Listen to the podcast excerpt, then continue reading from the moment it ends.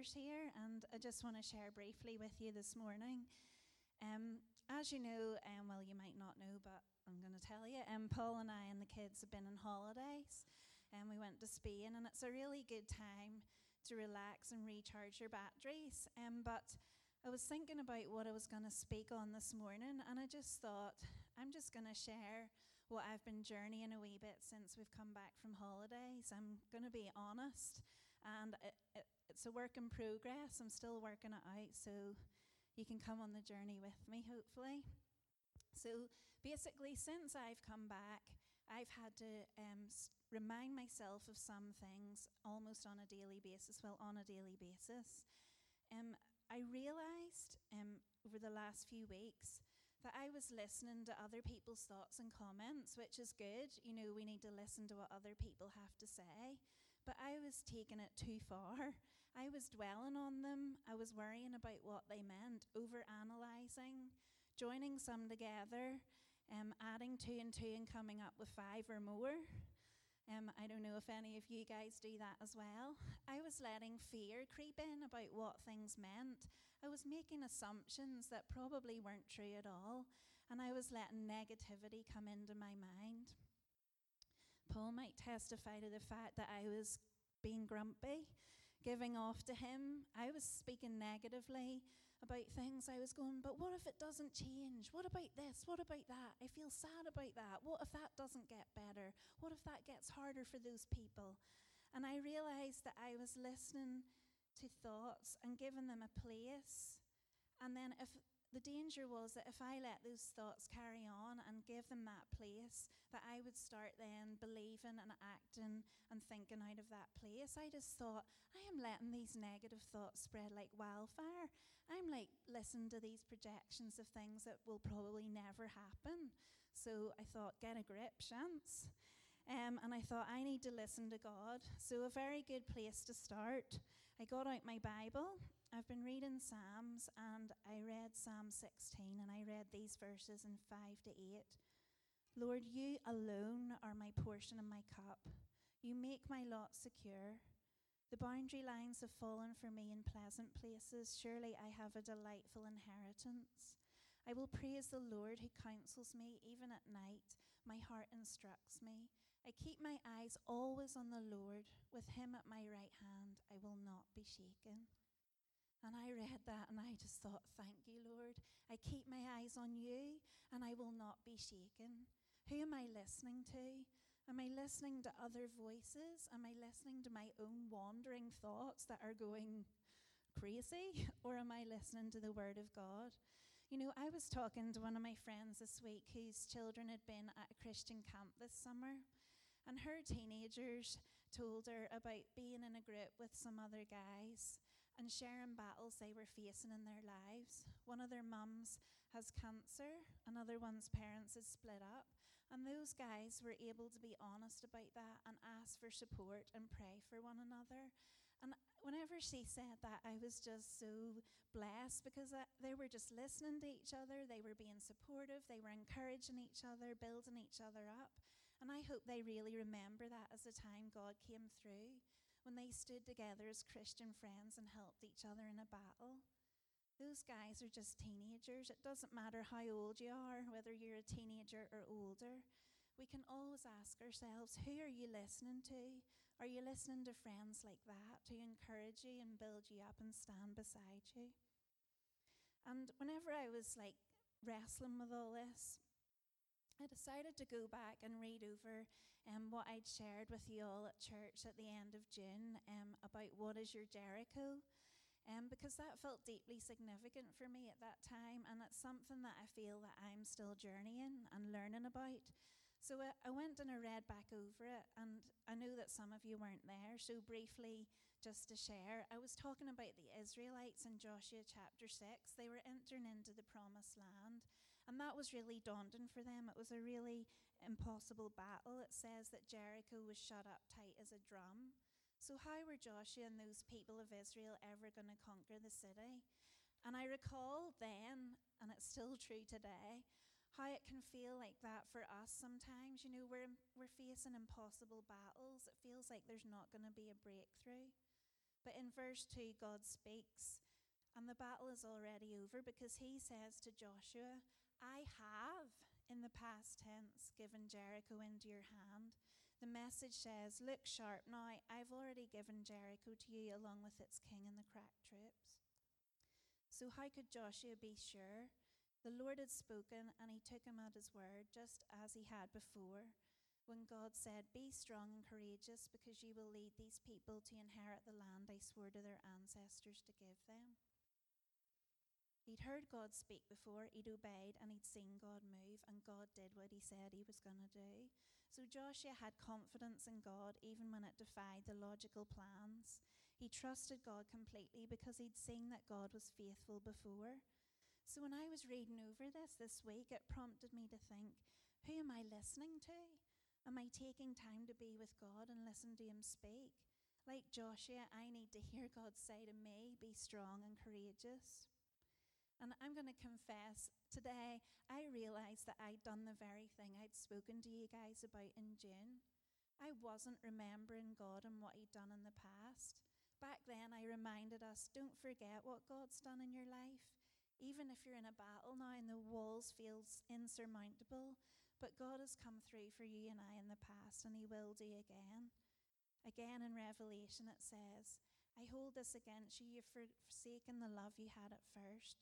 Consider how far you have fallen. Repent and do the things you did at first. So that's what I need to do. I reminded myself I need to listen to God's voice. I need to remember what He's done in my life and trust that He'll continue to work in me and the people that I'm caring about in this church and community. Sorry. And I listened to His word and I thought, I need to say sorry, God, for this negative thinking.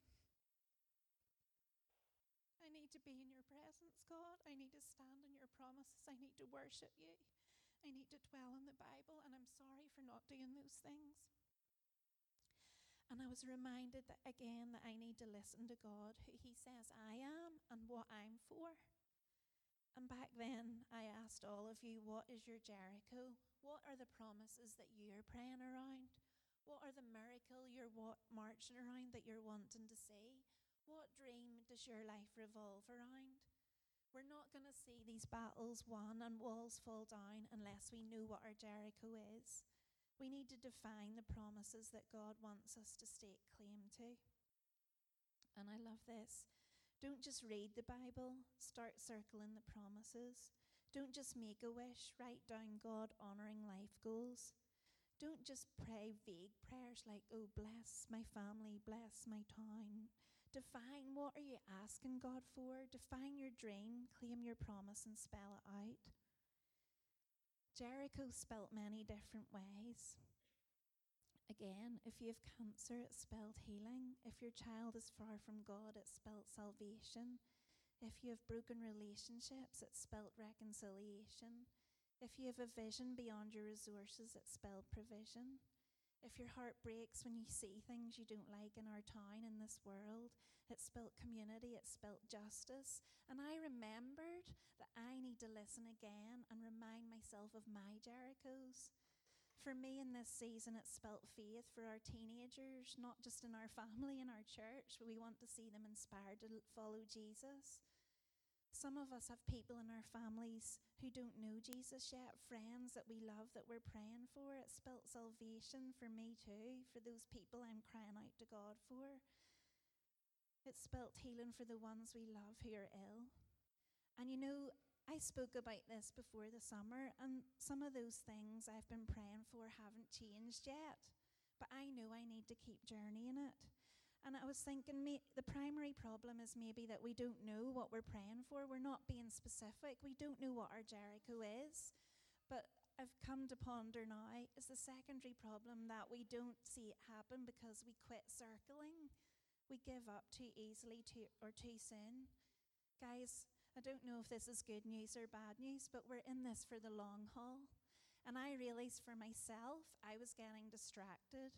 I was listening to negativity.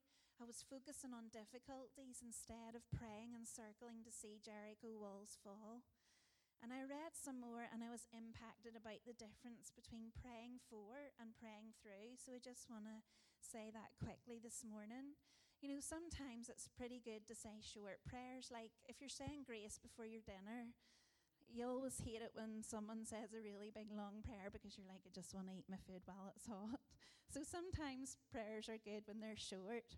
But sometimes we need to grab hold of the promises and refuse to let go until God answers. Maybe we need to circle Jericho so many times that we're going to get dizzy. And, and this is in the Bible. You know, Jesus told a story once about a persistent widow. She drove the judge crazy because she wouldn't give up asking. Praying through doesn't take no for an answer. And for some of our Jerichos, it's too soon to quit praying because we never know when that wall is about to fall down. So I'm listening again, I'm reading again, I'm being challenged again that there's more for me and there's more for all of us. There are higher heights and deeper depths in prayer, and God wants to take you there. He wants to take you places you've never been before. There are new dialects, there are new dimensions. But if you want God to do something new in your life, you can't do the same old thing. It will involve more sacrifice, but if you're willing to go there, you'll realize that you didn't sacrifice anything at all. It will involve more risk, but if you're willing to go there, you'll realize that you didn't risk anything at all.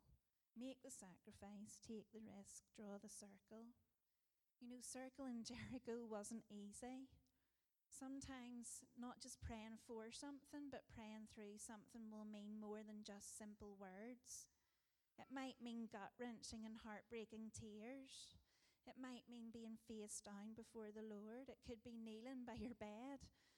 It could be staying up late, or it could be getting up early to cry out to God.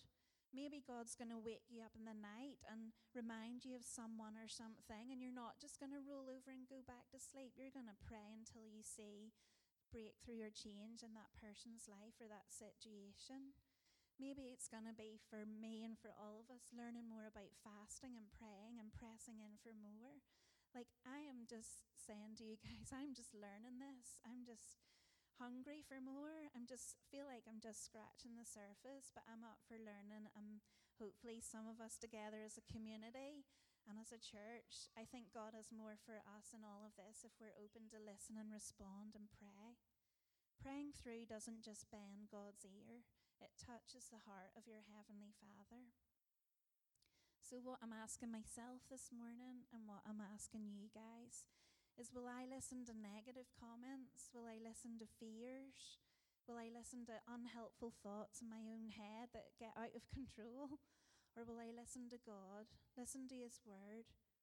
Will I be like that group of teenage guys who chatted together and encouraged each other with their difficulties that spurred one another on to follow Jesus? So don't give up. It says in Thessalonians, pray continually Rejoice, give thanks in all circumstances, and keep circling Jericho because there are more walls to come down.